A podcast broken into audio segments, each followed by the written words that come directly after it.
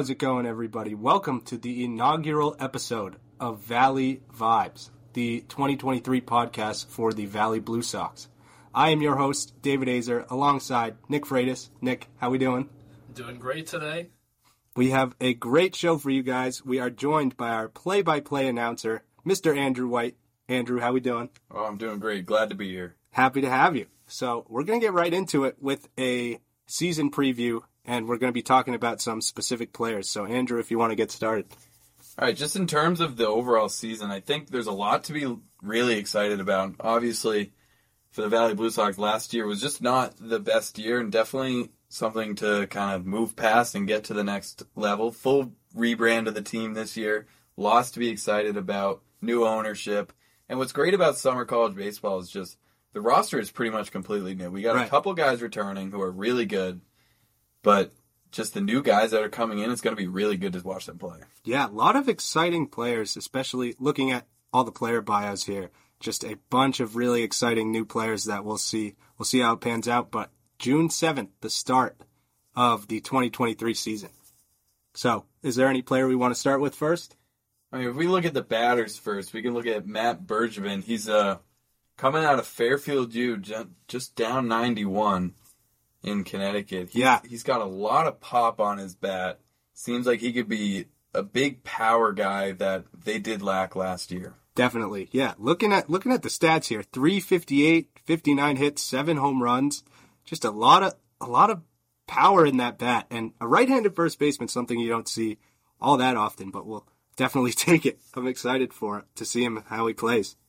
And he's been playing really well just to close out the year. Fairfield didn't end up making the national tournament. They lost in the championship game to Rider, but he was a big success story. They were really good last year making the tournament, and I'm excited to see the the power that he can bring. Yeah, definitely. 40 RBIs. We'll we'll see how that goes in Mackenzie Stadium, but anybody else we want to we want to touch on here?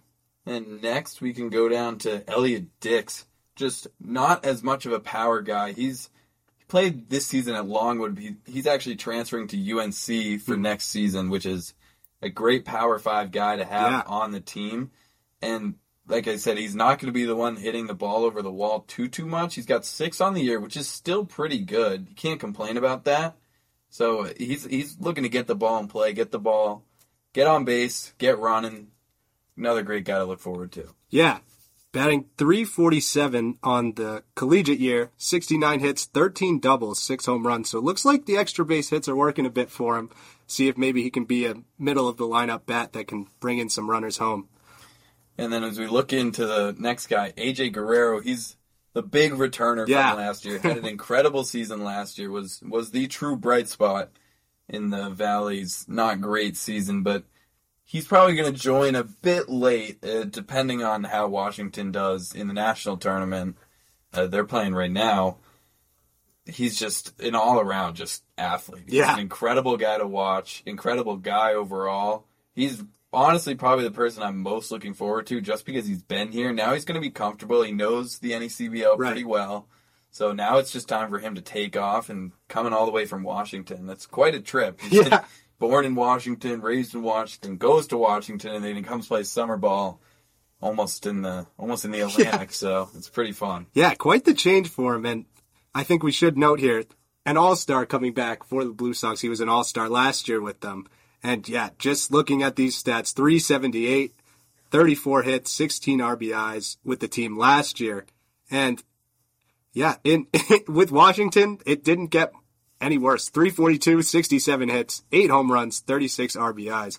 And he also, yeah, like you like you said, just coming being in Washington pretty much his whole life and you know, wanting to come here to Massachusetts and get it going with the Blue Sox is really exciting. Yeah, that's that's what the beauty of the NECBL is. Just guys from all over the place. We Yeah. got fr- we got guys from Washington. We got guys from down south. We got guys from Holyoke, Mass. Right. We got it's it's it's truly a melting pot of baseball, and it's it's gonna be a lot of fun. Definitely, definitely.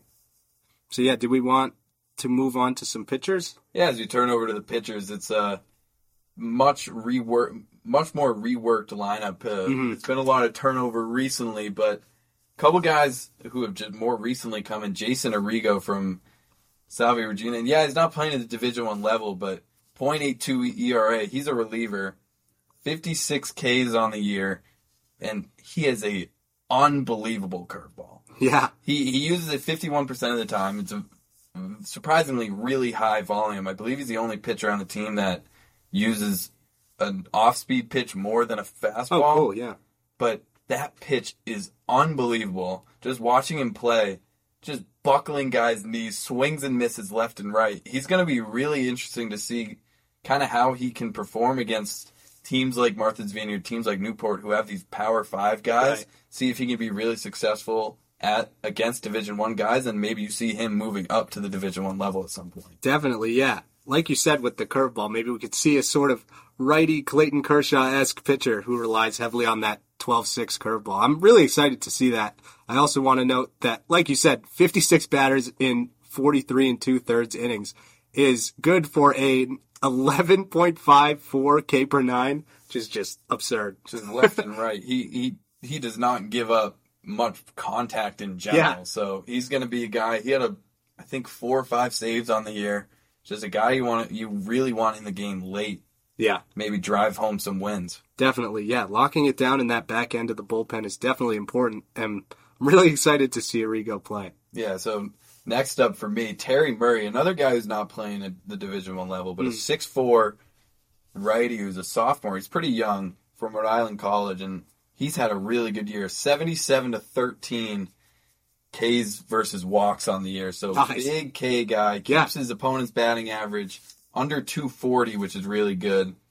And it's just he actually will probably start a bunch of games. He had an 8 2 record on the year, had 11 Ks in a game against forget who exactly they played against, but he is just one of those guys that when he's dialed in, he is nasty. Nice, yeah, yeah. Returning again, uh, like like Andrew said, he had a three nine one ERA with the team last year.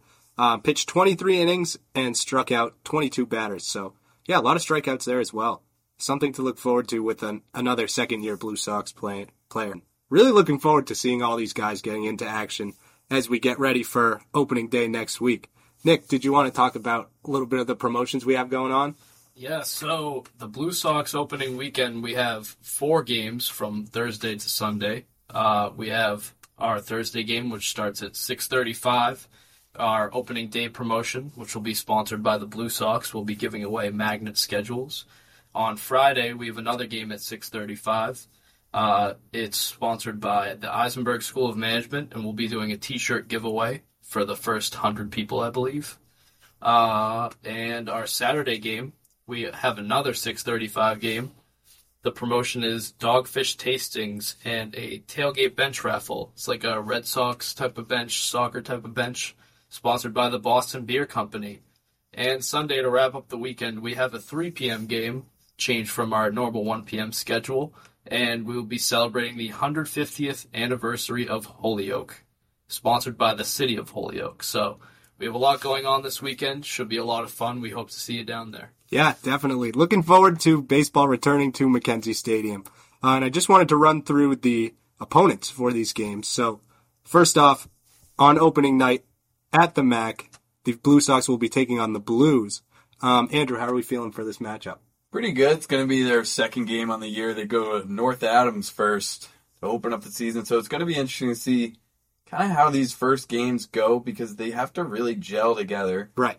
They don't have much time to do it. Mhm. We'll see what they'll be able to do in a very short amount of time. But luckily, I think they got a pretty good set for this. So I think we'll be good. Great four game homestand. Can't Yeah. complain about that. Yeah. Did we want to touch on any other opponents? Looks like we got the Ocean State Waves and then the North Shore Navigators. And finally, we'll finish it off versus the 2022 champions, Martha's Vineyard Sharks. And the Sharks are always a team worth watching. They just are loaded year in and year out. Can't very very easy to recruit guys to Martha's Yeah. Vineyard because you're you're on an island all summer, so they're always loaded with Power Five guys. They're gonna bring in another great team. I don't know their exact guys right now, but I know it's just name a Power Five university. Yeah. I guarantee they got a guy. They got Vandy guys. They got SEC guys. They got Pac-12 guys. Definitely. They're going to be a lot of fun. It's going to be a great game. Very competitive. and then right after that we go right back. It's going to be a little home and home between Mhm. them. Yeah, making making the trip out to Martha's Vineyard from from Holyoke might be a little bit tough, but I'm excited. I really am excited for NECBL baseball to return. Do we have anything else to add? I think we're good. I, let me just shout out live sports radio.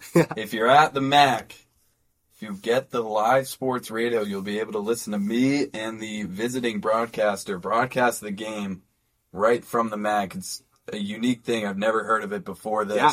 It's going to be a really great opportunity for people in the stadium to to hear more about the Valley Blue Sox that they wouldn't hear if they couldn't couldn't hear what I was saying the entire time. Yeah. So definitely look into that if you're at the MAC. Yeah, I will definitely be doing that. I I definitely want to hear your commentary on the games as well, even though I'll be there. But, but yeah, that'll do it for the first episode of Valley Vibes. Thank you so much for listening, and we will see you guys next week. So take it easy.